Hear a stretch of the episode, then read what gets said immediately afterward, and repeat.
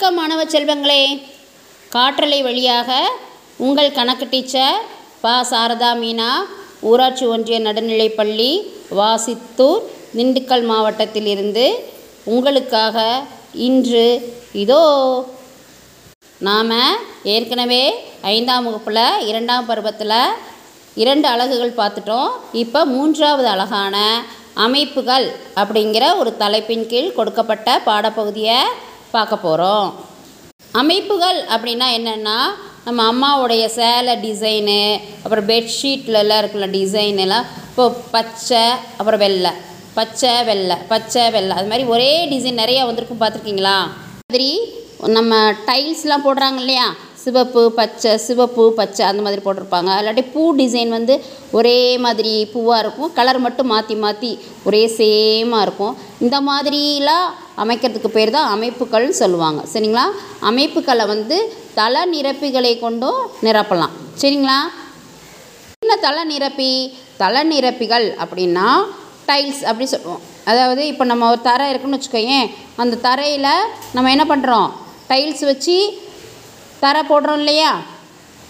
கொடுக்கப்பட்ட சமதள பரப்பினை இடைவெளிகள் இன்றி மூட பயன்படும் சமதளத்தின் உட்கலங்களின் தொகுப்பே தள நிரப்பிகள் அப்படின்னு சொல்கிறாங்க அதாவது நம்ம வீட்டில் நம்ம ஹால் இருக்குன்னு வச்சுக்கோங்களேன் இந்த ஹாலுக்கு டைல்ஸ் போடுறோம்னா என்ன பண்ணுவாங்க? முதல்ல சிமெண்ட்டாக வரிசையாக போட்டு முடிச்சுட்டு சிமெண்ட்டு கலவை போட்டு அது மேலே என்ன பண்ணுவாங்க? ஒவ்வொரு டைலாக ஒட்டி அந்த சிமெண்ட் பகுதி கண்ணுக்கு தெரியாத மாதிரி என்ன பண்ணுவாங்க? டைல்ஸ் போட்டு ஒதுக்கி ஒட்டி வைப்பாங்க இல்லையா? அந்த ஒட்டுறப்பையுமே என்ன பண்ணுவாங்க? ஒன்று எல்லாமே ஒரே கலராக போடுவாங்க. இல்லாட்டி மாற்றி மாற்றி ஒரு டிசைன் வர்ற மாதிரி போடுவாங்க இல்லையா? அதுதான் என்ன சொல்கிறாங்க தள நிரப்பிகள். அந்த தளத்தை நிரப்பும் பகுதியை வந்து தள நிரப்பிகள்னு சொல்கிறாங்க சரிங்களா? புத்தக பக்க எண் பதினாறில் செயல்பாடு ஒன்று கொடுத்துருக்காங்க. கொடுக்கப்பட்ட அமைப்பினை பயன்படுத்தி தள நிரப்பிகளை நிறைவு செய்க. ஒரு படம் முதல் படம் பாருங்களேன் ஒரு கட்டம் கொடுத்துருக்காங்க. அதில் முக்கோணம் முக்கோணமாக கொடுத்துருக்காங்க இல்லையா? மேல் புறத்துல எல்லாம் ஊதா கலர் இருக்குது. சைடில் இருக்கிறதுல ரோஸ் கலர் இருக்குது. இதே மாதிரி நீங்கள் இதை ஃபுல்லத்தையும் என்ன செய்யணும்? ஃபில் பண்ணணும். ஃபில் பண்ணி பார்த்தோம்னா நம்மளுக்கு அழகான ஒரு வடிவம் கிடைக்கும். இரண்டாவது படத்தை பாருங்கள் ஒரு பெரிய சதுரம் கொடுத்துருக்காங்க. அந்த பெரிய சதுரத்தில் குட்டி குட்டியாக மூணு சதுரங்கள் கொடுத்துருக்காங்க. அந்த ஒரு சதுரத்துக்குள்ளே ஒன்பது குட்டி சதுரம் இருக்குது இல்லையா? அந்த ஒன்பது குட்டி சதுரத்தில் ஐந்து சதுரம் மட்டும் கருப்பு கொடுத்துருக்காங்க. மீதி நான்கு சதுரம் வந்து கலர் அடிக்காமல் இருக்குது. அங்கே நீங்கள் உங்களுக்கு பிடிச்ச கலர் அடிச்சுக்கோங்க இதே மாதிரி அமைப்போட ரெண்டாவது சதுரத்தில் என்ன பண்ணணும்னா இந்த ஐந்து சதுரம் மட்டும் கருப்பு அடிச்சுட்டு மீதி நாலு சதுரத்துக்கும் நீங்கள் ஃபஸ்ட்டு கட்டத்துக்கு என்ன அடிக்கிறீங்களோ அதே கலர் அடிக்கணும். இதே மாதிரி மாற்றி மாற்றி செஞ்சுட்டு ஃபுல்லாக படத்தை பார்த்தா இவ்வளோ அருமையாக இருக்கும். செயல்பாடு இரண்டை பாருங்களேன். ஒரு டிசைன் கொடுத்துருக்குறாங்க. அந்த டிசைனில் பாவக்காய் மாதிரி ஒன்று கொடுத்துருக்குறாங்க. அந்த டிசைன் பாதி வரைக்கும் வரைஞ்சிருக்காங்க. மீதியை உங்களை வரைய சொல்லியிருக்காங்க. நீங்கள் என்ன பண்ணணும்? அதே மாதிரி வரையணும். அடுத்து அதுக்கு கீழே டைமண்ட் டைமண்டாக கொடுத்துருக்காங்க. அதையும் உங்களை வரைய சொல்லியிருக்காங்க. அடுத்து செயல்பாடு மூன்று பாருங்கள் ஒரு நீளமாக ஒரு செவ்வகம் கொடுத்துருக்காங்க. அதில் முதல்ல ஆரஞ்சு அடுத்து என்ன இருக்குது? ஊதா இருக்குது. அப்போ நம்ம அடுத்து என்ன வரையணும்? ஆரஞ்சு. அப்புறம் ஊதா அப்புறம் ஆரஞ்சு அப்புறம் ஊதா. இதே இது ரெண்டாவது ஸ்டெப்புக்கு வாங்களேன் ஃபஸ்ட்டு என்ன கொடுத்துருக்காங்க? ஊதா கொடுத்துருக்காங்க. அப்போ நம்ம அதுக்கு கீழே என்ன வரையணும்? ஆரஞ்சு அதுக்கு அப்புறம் என்ன வரையணும்? ஊதா. ஆரஞ்சு ஊதா. ஆரஞ்சு இதே மாதிரி வரைஞ்சி முடிச்சிடணும். அதற்கு கீழே ஒரு படம் கொடுத்துருக்காங்க பாருங்களேன். நீளமாக இணைகரம் மாதிரி ஒரு படம் கொடுத்துருக்காங்க. அதில் மு முக்கோணமாக கொடுத்துருக்காங்க. முதல் முக்கோணம் வந்து லேஸ் பச்சை கிளி பச்சை கலரில் கொடுத்துருக்காங்க. இன்னொரு முக்கோணம் வந்து தலைகீழாக கமுத்தி இருக்க முட்டை முக்கோணம் வந்து தலைகீழாக கமுத்தி வச்சுருக்க முக்கோணம் வந்து டார்க் க்ரீனில் இருக்குது இதே மாதிரி நீங்கள் என்ன பண்ணிகிட்டே வரணும்னா light green dark green light green dark green நேராக இருக்கிற முக்கோணத்துக்கெல்லாம் லைட் க்ரீன் கொடுக்கணும்.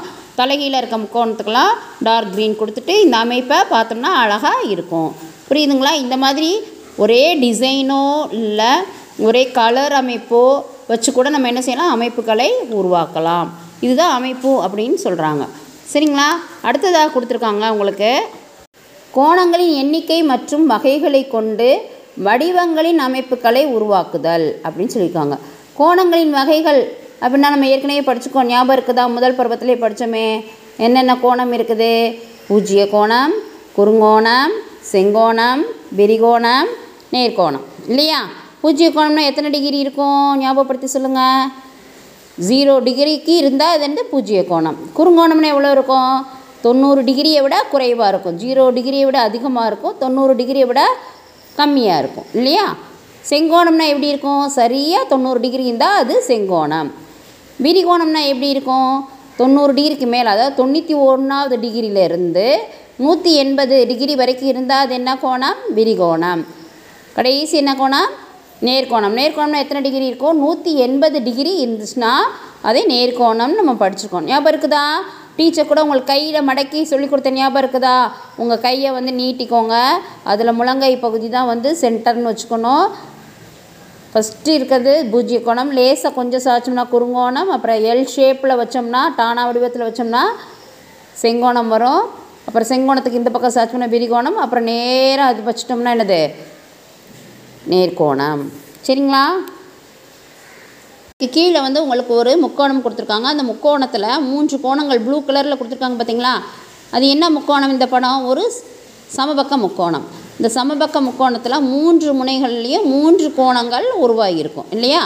அந்த மூன்று கோணங்களை மட்டும் நம்ம கட் பண்ணி எடுத்து வச்சோம்னா எடுத்து அதை அரேஞ்ச் பண்ணி வச்சோம்னா நம்மளுக்கு ஒரு பாதி வட்டம் கிடைக்கும். பாதி வட்டம் கிடைச்சிச்சின்னா அதோட அளவு எவ்வளவு அப்படின்னா பாதி வட்டம்னா எவ்வளோ டிகிரி வரும்? நூற்றி எண்பது டிகிரி வரும். பாதி வட்டம்னா எவ்வளோ டிகிரி வரும்? நூற்றி எண்பது டிகிரி அக்காலாம் வச்சுருப்பாங்களா பாகைமானி அது வந்து ஒரு அரை வட்டம் மாதிரி தான் இருக்கும். சரிங்களா? அந்த அரை வட்டத்தினோட அளவு எவ்வளவு? நூற்றி எண்பது டிகிரி. இப்போது நம்மளுக்கு அந்த ஒவ்வொரு கோணத்தோட அளவும் நம்மளுக்கு வேணும். இப்போ எத்தனை மொத்தனை கோணம் இருக்குது? மூன்று கோண அளவு நம்ம கட் பண்ணி வச்சுருக்கிறோம். இல்லையா? அந்த கடைசி அந்த ப்ளூ கலரில் இருக்கிறத மட்டும் கட் பண்ண சொல்கிறேன் டீச்சர் நல்லா புரிஞ்சுக்கோங்க.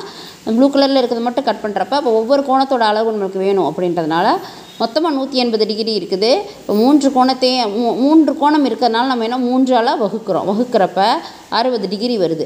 அப்போ ஒரு கோணத்தின் அளவு எவ்வளோன்னு வருது? அறுபது டிகிரி அப்படின்னு நம்மளுக்கு கிடைக்குது. சரிங்களா? இந்த சமபக்க முக்கோணத்தின் கோணத்தோட அளவை வச்சோம் கண் கண்டுபிடிச்சோம் அப்படின்னா இந்த சமபக்க முக்கோணத்தை வச்சு அருங்கோணத்தோடைய கோண அளவை நம்ம பார்க்க போகிறோம் சரிங்களா?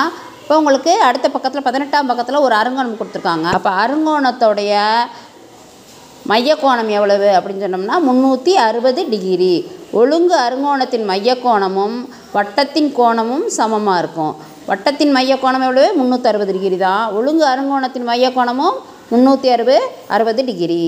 ஒழுங்கு அருங்கோணத்தின் மையக்கோணம் எவ்வளவு? முந்நூற்றி அறுபது டிகிரி. ஒழுங்கு அருங்கோணத்தில் ஒவ்வொரு உச்சி இருக்கு இல்லையா?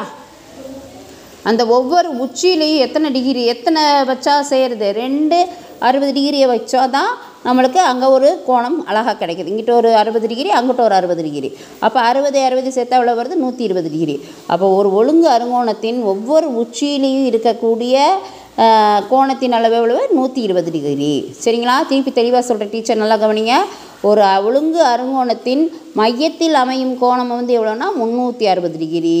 ஒழுங்கு அருங்கோணத்தின் ஒவ்வொரு உச்சியிலும் அமையக்கூடிய கோணத்தின் அளவு எவ்வளோன்னா நூற்றி இருபது டிகிரி சரிங்களா குட்டீஸ்? நம்ம அடுத்து பார்க்கலாமா? அடுத்ததாக ஒரு சதுரத்தின் கோணத்தை காணுதல். இப்போ சதுரத்தோட கோண அளவு எவ்வளோன்னு கண்டுபிடிக்கலாமா? சதுரத்தின் கோண அளவை வந்து நம்ம எதை வச்சு பயன்படுத்த கண்டுபிடிக்க போகிறோம் அப்படின்னா வட்டத்தின் மைய கோணத்தை வச்சு கண்டுபிடிக்க போகிறோம் வட்டத்தின் மைய கோணம் எவ்வளோன்னு சொன்னி டீச்சர்? முந்நூற்றி அறுபது டிகிரி இப்போ என்ன செய்யலாம்னா இங்கே சதுர சதுர வடிவில் ஒரு படத்தை கீழே வச்சுக்கோங்க. அதோட சென்டர் பாயிண்டில் அதோட மையத்தில் வந்து ஒரு வட்டத்தை கொண்டு வந்து பொறுத்துங்களேன் பொறுத்துனிங்கன்னா அந்த கரெக்டாக என்ன செய்யும்? அந்த நாலு முனை இருக்கும் இல்லையா? செங்கோணம் இருக்கு இல்லையா? செங்கோணத்தில் கரெக்டாக என்ன செய்யும்? அந்த வட்டத்தோடைய கால் பகுதி பொருந்திருக்கும். இந்த பக்கம் கால் பகுதி இந்த பக்கம் கால் பகுதி இந்த பக்கம் கால் பகுதி. கரெக்டாக கால் ப கால் பகுதியாக பொருந்தி ஒரு முழு வட்டம் வந்து என்ன செஞ்சுருக்கோம்? சதுரத்தோட மைய பகுதியில் அழகாக பொருந்திருக்கும். அது அவங்களுக்கு புத்தகத்தில் பக்கம் எண் பத்தொம்போதில் கொடுத்துருக்காங்க. புத்தகத்தை பார்த்தீங்கன்னா உங்களுக்கு அழகாக புரியும். இப்போது வட்டத்தின் மையக்கோணம் எவ்வளோ சொல்லியிருக்கோம் நம்ம? முந்நூற்றி அறுபது டிகிரி. இப்போ எத்தனை சதுரம் இருக்குது? ஒரு பெரிய சதுரத்தை நாலாக பிரிச்சிருக்காங்க. அப்போ நான்கு சு- குட்டி சதுரம் கிடச்சிருக்கு. ஸோ நம்ம என்ன செய்யணும்? அந்த முந்நூற்றி அறுபதை நான்கால் வகுக்கணும். வகுத்த எவ்வளோ கிடைக்குது? தொண்ணூறு டிகிரி. அப்போது சதுரத்தோடைய கோணம் அளவு எவ்வளவு? தொண்ணூறு டிகிரி. முந்நூற்றி அறுபதை நான்கால் வகுத்தா தொண்ணூறு டிகிரி நம்மளுக்கு கிடைக்குது. புரிஞ்சுதா? புரிஞ்சுதா குட்டீஸ்?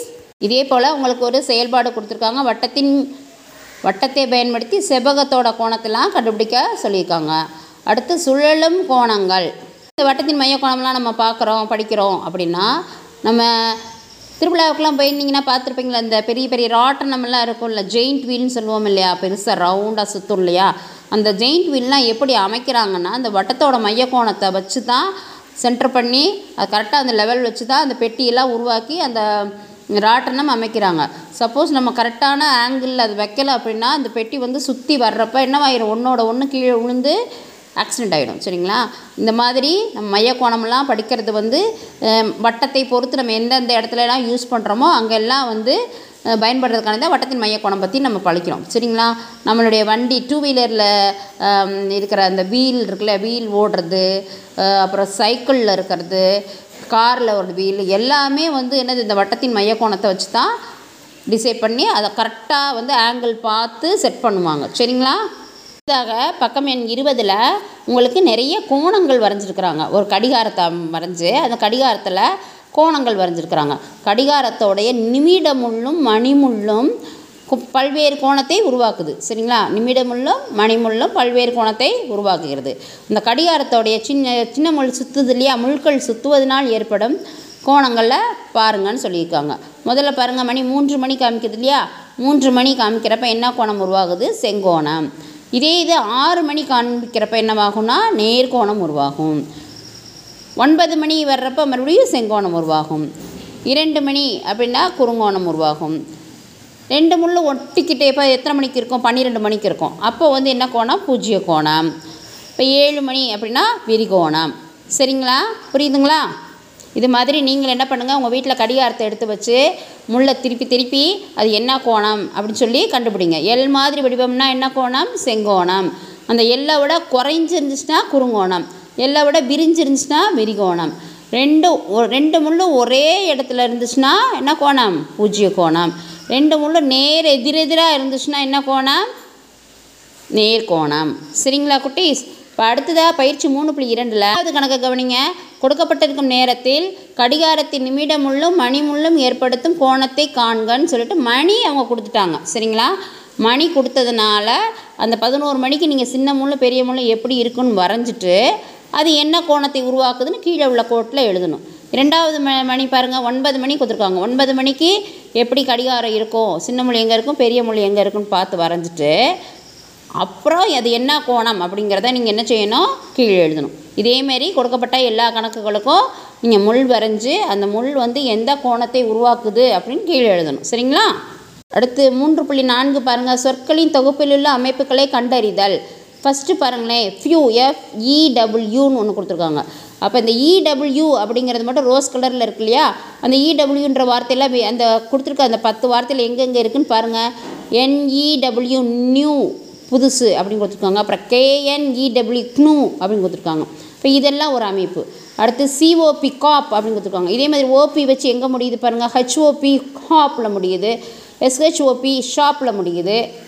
பாருங்கள் U T C U T cut H U T hut P U T put இருக்கு இல்லையா இது எல்லாமே ஒரு அமைப்புகள். அதே மாதிரி செயல்பாடு நாளில் சில வேர்ட்ஸ் கொடுத்துருக்காங்க. அந்த வேர்ட்ஸில் நீங்கள் என்ன பண்ணணும்? டிஹெச் வச்சு முடிகிறதெல்லாம் ஒரு பக்கம் எடுத்து எழுதணும்.